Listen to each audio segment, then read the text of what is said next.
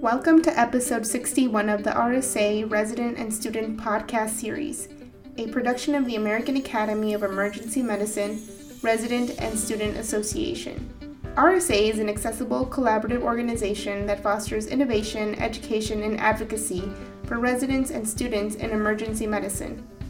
In this episode, Nduka Vernon, a M4 currently completing his MPH at Emory University School of Medicine, as well as an AEM RSA Advocacy Committee member, speaks with Dr. Taryn Taylor, the Assistant Professor of Pediatrics and Emergency Medicine at Emory University School of Medicine.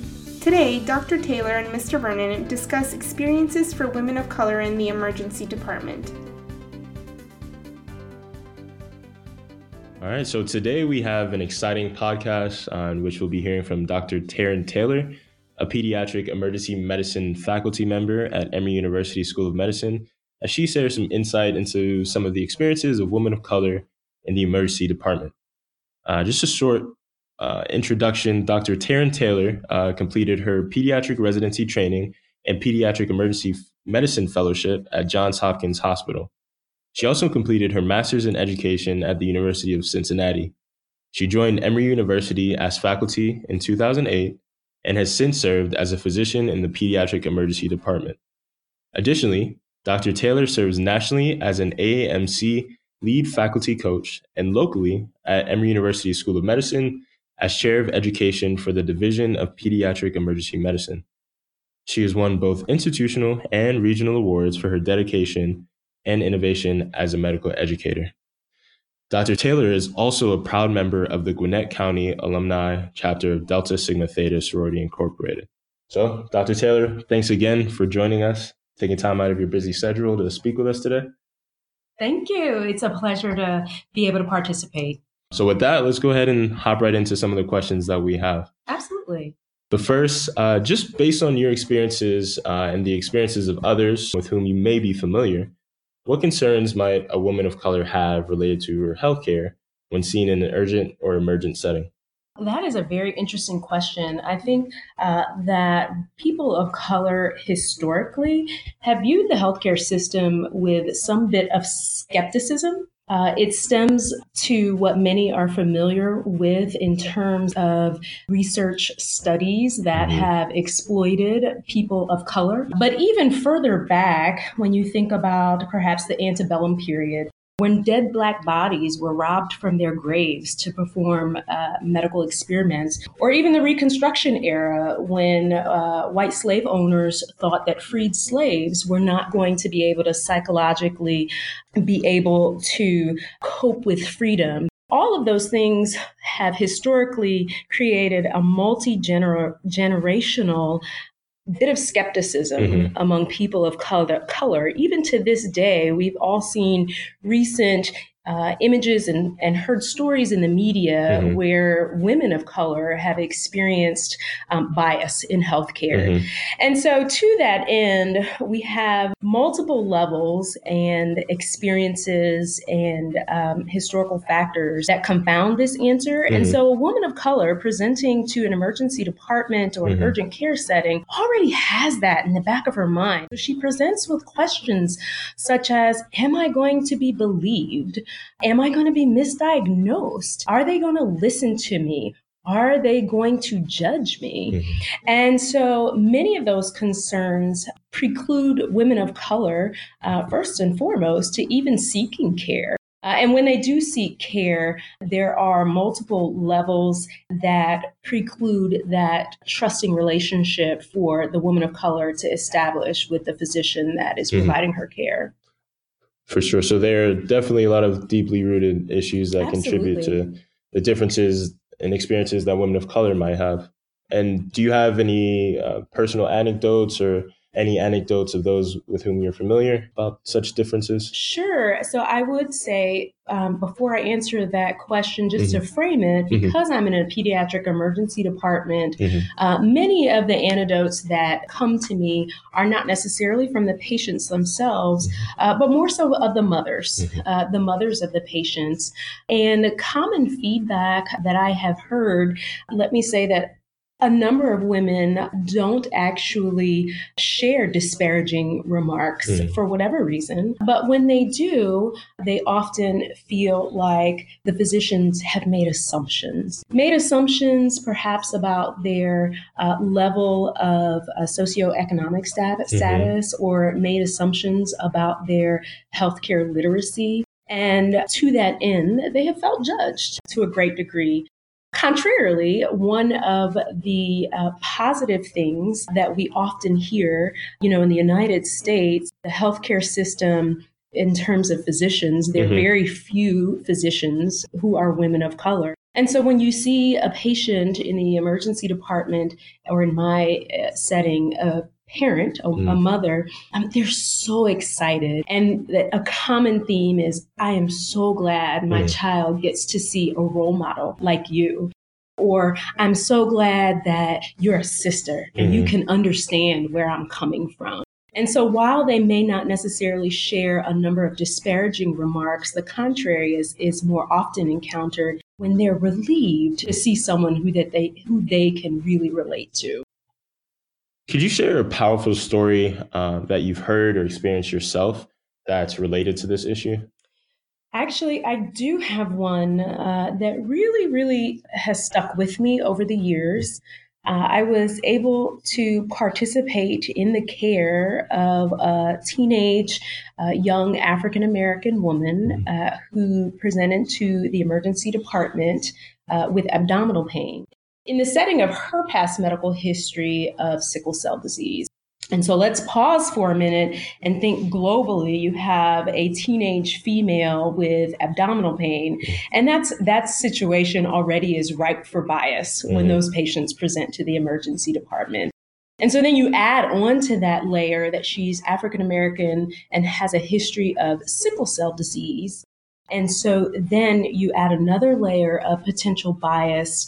Um, so from a, a, female with abdominal pain perspective, you mm-hmm. know, oh my goodness, is she is she just being dramatic, mm-hmm. um, or maybe oh she just has a sexually transmitted infection. These, unfortunately, are, are, are common sayings mm-hmm. in an mm-hmm. emergency department. Mm-hmm. And then she has sickle cell disease. Oh, is she just drug seeking?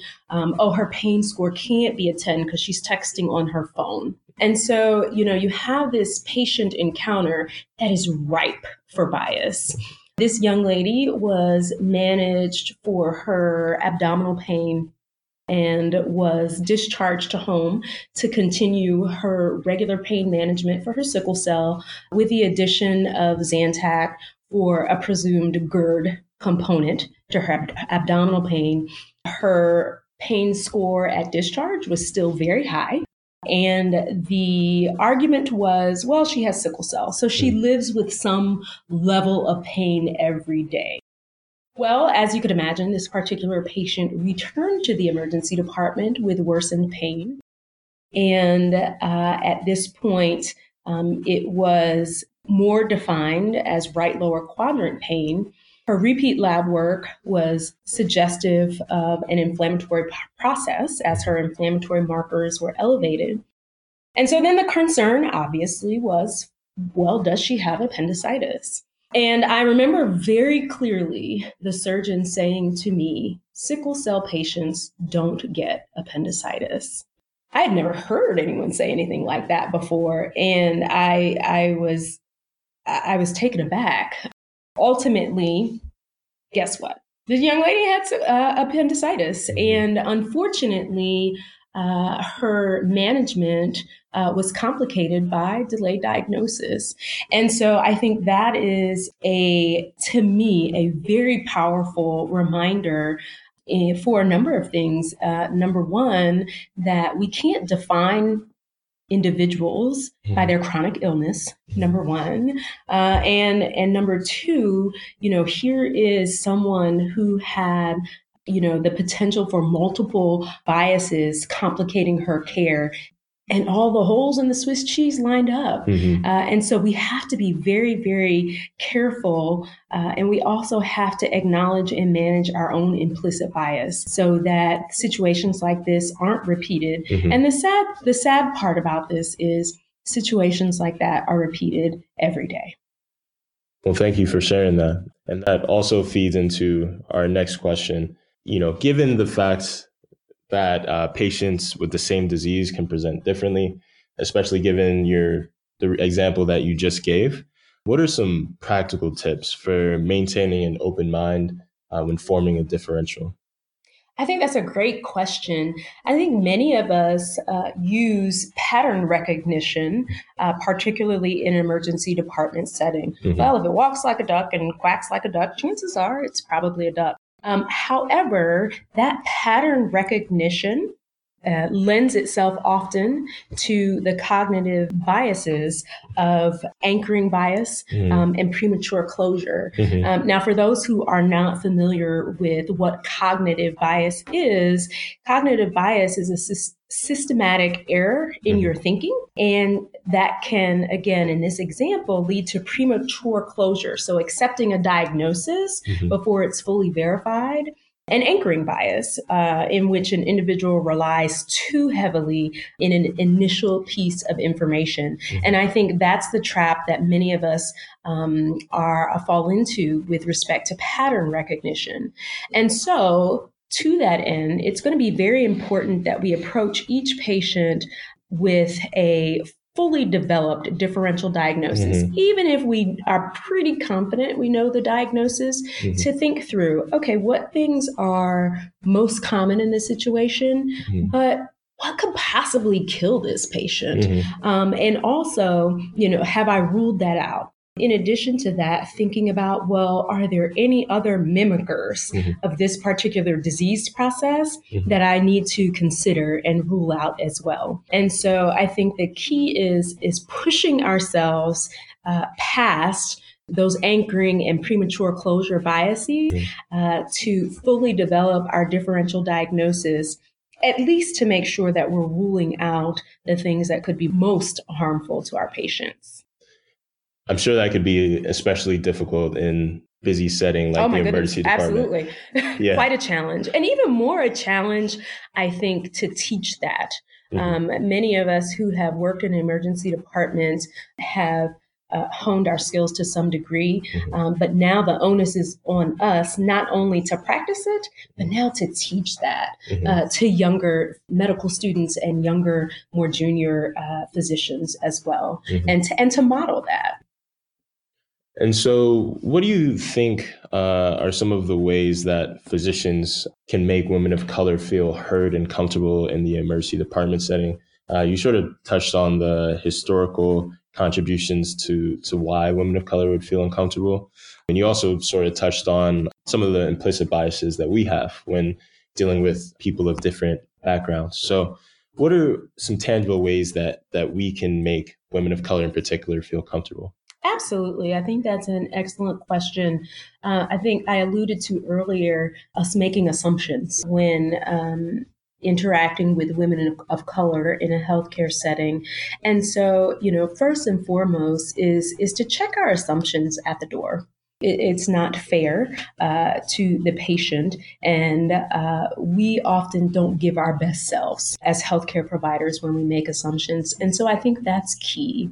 I think it's also important to enter into the conversation with a goal of engaging in shared decision making. Uh, we can't make assumptions about the patient, or in my case, the, the patient's parent or mother we can't make assumptions about their level of healthcare literacy. And so making sure that we are engaging in shared decision making such that uh, we're not talking down to them mm. as if they don't understand, that we're providing explanations very clearly, uh, but that we're doing it in a manner that is very respectful uh, that we open up the conversation to make sure that we are we have an agenda but it may be very different from their agenda uh, and uh, making sure that we address that even even as simply as incorporating the phrase in your uh, conversation are there any other concerns that you may have that i haven't addressed mm-hmm. and giving that that woman an, an opportunity to express those concerns mm-hmm. and making sure that the conversation is not colored with judgment. Uh, I think that um, making sure that you explore any potential options that she she may be may have heard mm-hmm. her her fam- she may have looked up on the internet mm-hmm. she may have uh, a family member or a friend mm-hmm. uh, who has encountered something similar mm-hmm. and so she may have come to the table with her own suggestions mm-hmm. or questions about treatment plans. Yeah. Uh, and I think it's important that we recognize that uh, and engage in uh, conversations about that in a manner where she feels heard rather than proceeding through her care mm-hmm. in the typical paternalistic way uh, that medicine has traditionally been patterned after. Yeah.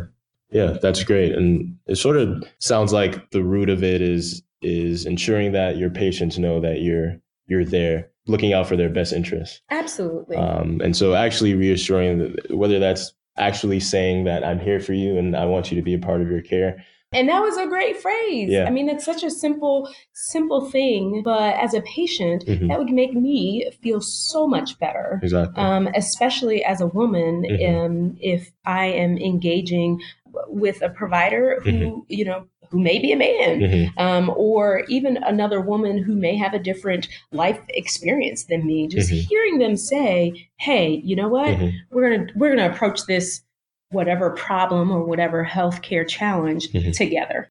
That's awesome.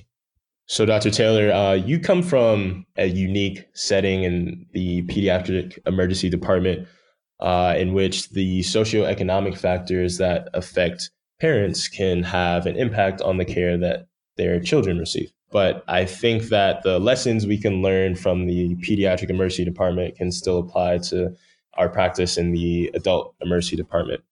So, what do you think are the best ways to navigate the potential effects of socioeconomic factors outside of the emergency department on patient management in the acute setting?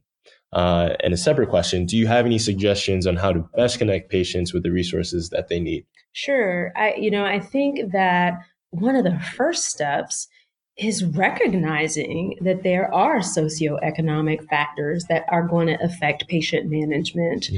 For example, one of the things that I hear physicians, learners, medical students complain about in my setting is, oh my gosh, why is this mom bringing this patient mm. in at like three in the morning mm. via the ambulance mm-hmm. for some perceived minor complaint. But do we take a moment to really think about, you know, this may seem like a minor complaint, but this kid can't go back to daycare or school until they have a doctor's note. Well, this mom works all day. And so the only time that she has available to mm, her yeah. to bring the the child in for evaluation is after work hours. Yeah. You know, I I I'm a pediatric uh, physician by training, mm-hmm. but I can't even tell you how long the waited wait is for my daughter to get seen by her pediatrician. Mm-hmm. Um, and so, you know, do these mothers have the ability to wait that long to get seen by their primary care physician? Or is there such an urgency because they've got to go to work, they've got to get their kid back in school, mm-hmm. so they've got to manage it some way. And at 3 a.m., they don't have the money to pay for an Uber. Yeah. You know, yeah. so they've got to call EMS. And so, do we take a moment to think about their struggle? Mm-hmm. And, and I shouldn't say struggle, um, but do we take a moment to think about the way they have strategized to navigate their situation? Mm-hmm. Uh, oftentimes, the answer is no. And so, we see these patients in the emergency department, and we're like, oh, well, I'm not going to provide refills. They need to go see their primary care physician for that. Well, what are the barriers? Let's take a moment and take stock in what are the barriers for these um, moms. And I say moms because, again, those are the women of color that we're primarily focusing on in this podcast. Mm-hmm. But what are the barriers mm-hmm. that they that they may experience? And simply asking the question, you know, ma'am, this is this is the proposed treatment plan. How do you feel about that? Are there any barriers? Do you think you'll be able to follow up with your primary care physician, mm-hmm. or are there any challenges with that? Mm-hmm. Um, I'm going to say that you know you need a referral to a subspecialist.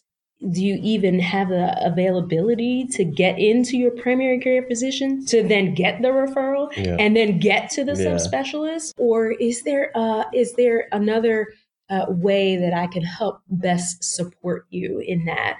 The healthcare system is difficult to navigate. Mm-hmm. Uh, so, have we taken an opportunity to explain it? Many people regardless of their um, healthcare literacy, they don't really understand what a resident is yeah. or, or what a fellow is. Um, and so, have we taken the opportunity to, to help them navigate the healthcare system as a whole? Mm-hmm. So, I think the first step is acknowledging that there are socioeconomic factors. And then the next step is very um, openly and non judgmentally having that conversation mm-hmm. and asking the patient or the patient's parent are there any barriers in you achieving this treatment plan? Yeah. How can I best support you yeah. in achieving this? And I think that is that is one of the best steps. And I think that that is a way to build trust mm-hmm. with the patient and, and connect with them. Mm-hmm. And then you can take that and connect them with the resources. And the the beauty of it is, is that as physicians, we don't have to know all of the resources.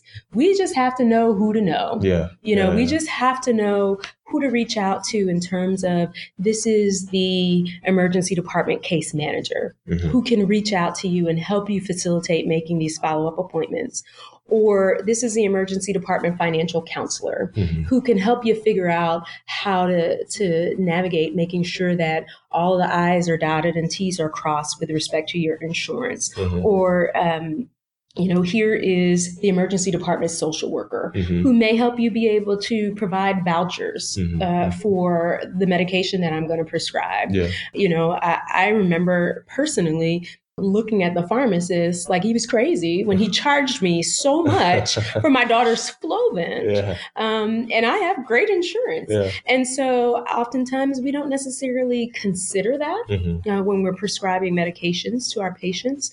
Uh, but if we first take a moment and mm-hmm. recognize that there are all of these factors mm-hmm. that affect patient care.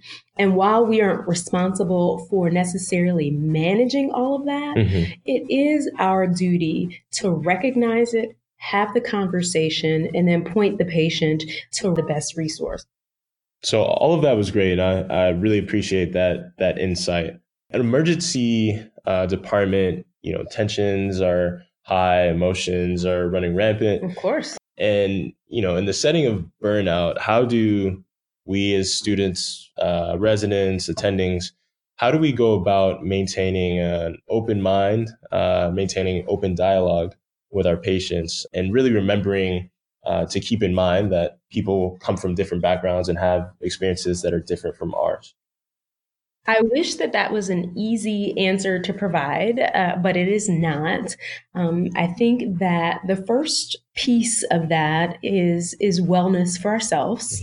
Mm-hmm whatever that looks like, making sure that uh, we are nimble and flexible and that we recognize uh, our trigger points. Mm-hmm. We recognize um, that uh, we are getting our frustration and our tolerance is low. Mm-hmm. And taking a moment to first address those things in ourselves uh, because that's human nature.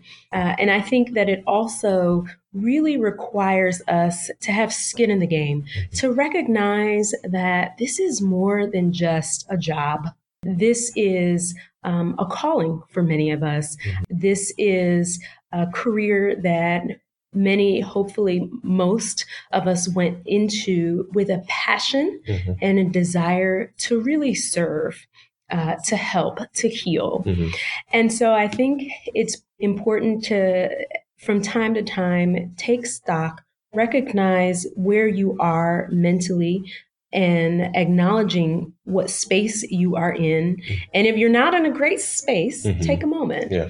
Uh, but then recognizing why we're here, why why we are dedicated to this job, uh, and it takes uh, being very intentional and strategic uh, and we're not and recognizing that we need to extend grace to ourselves because we're not going to get it right every mm-hmm. time mm-hmm. uh, but the more we put it into practice the more we uh, attempt to acknowledge our own implicit bias, uh, the more we uh, take a moment and really sit down uh, and have those transparent conversations with our patients, uh, the more it will become habit and routine. So, this has all been great so far. And I really wanted to touch on education um, that we receive as students currently. What do you think uh, from your experience as a medical student or from your interactions with current medical students? What do you think is missing uh, in education, medical education, particularly related to the issues that we've discussed? So, uh, discrimination against, in particular, women of color, uh, and the socioeconomic factors that contribute to uh, the uh, health effects in patients that we see in the emergency department. Well, I'm actually going to turn the question around and ask you Have you ever uh, been encouraged to take implicit bias uh, testing of any sort mm-hmm. during medical school? Yeah, so we we had a course or I guess a, a session early on in uh, my second year mm-hmm. where we did talk about I think it was the Harvard implicit bias testing. Absolutely. We didn't actually take it though. Mm-hmm. Um, and it was about a two hour long session. Mm-hmm. And that so was two hours. Yeah. Out of your medical school career? Yes, ma'am. Okay. Yeah. And that was about the extent of our conversation regarding bias. Uh, I think the socioeconomic factors they're sort of sprinkled in okay. here and there when, when, we talk about chronic diseases for okay. adult patients. Um, but that uh, my knowledge regarding socioeconomic factors has really come from my experience at the uh, School of Public Health. Okay. Where I'm at right now. Have you ever spent time with a social worker? Honestly, I think for a little, for like a day. That's for about it. Day. Yeah, for a out day. of your entire medical school career. Mm-hmm. Yeah. Have you ever really taken the time to kind of explore what it takes for a patient to go to the emergency department and then follow up and then maybe yeah. get referred yeah. outpatient. Have you ever navigated that process? That's not a part of our our curriculum. So right. No, yeah. Exactly. Um, so I think there is, um, and I say this uh, really because I'm excited because that's an opportunity for growth. Mm-hmm. That's an opportunity for us to make a difference in curriculum to extend these not only implicit bias training but bystander training uh, to to be more robust right? To mm-hmm. expose our students to um, some of these uh, resources uh, that are provided. You know, how many uh, resources do you have in your back pocket to provide for mental health mm. if your patients are experiencing mental health challenges? Yeah. Probably money, very yeah. few, yeah. right? But if uh, you know you're going into a career in emergency medicine, I guarantee you there are going to be you know very few weeks where you experience a patient encounter mm-hmm. who's not going to need those resources, mm-hmm, mm-hmm. right? And so I think there's a lot of opportunity for growth in terms of education uh, within the medical school curriculum to to expose our students to um, not only again bias and, and and bystander training, but also exploring what are the resources for socioeconomic you know patients who may experience socioeconomic challenges, mm-hmm. and how do you even have those conversations without feeling that internal angst and concern about gosh, am I saying the right thing? Yeah. Um, I think all of those are avenues to explore within the curriculum. And I think now is an exciting time because mm-hmm. uh, I think that you know medical schools are are open yeah. uh, to implementing those types of curriculum plans for their students. Yeah, definitely. Well, Dr. Taylor, that was all very insightful. Again, I appreciate you taking the time out of your busy schedule to join us.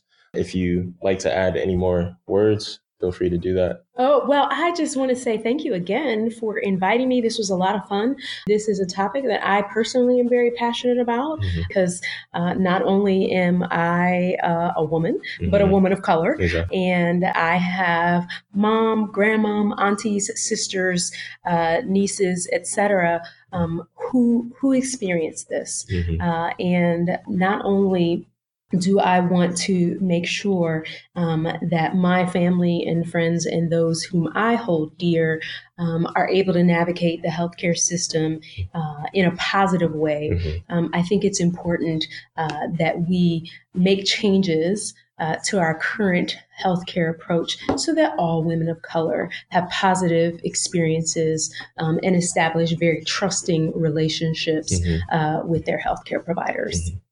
Well, that's great. Again, thank you, Dr. Taylor. With that, we'll end the podcast here. Uh, take care, everyone.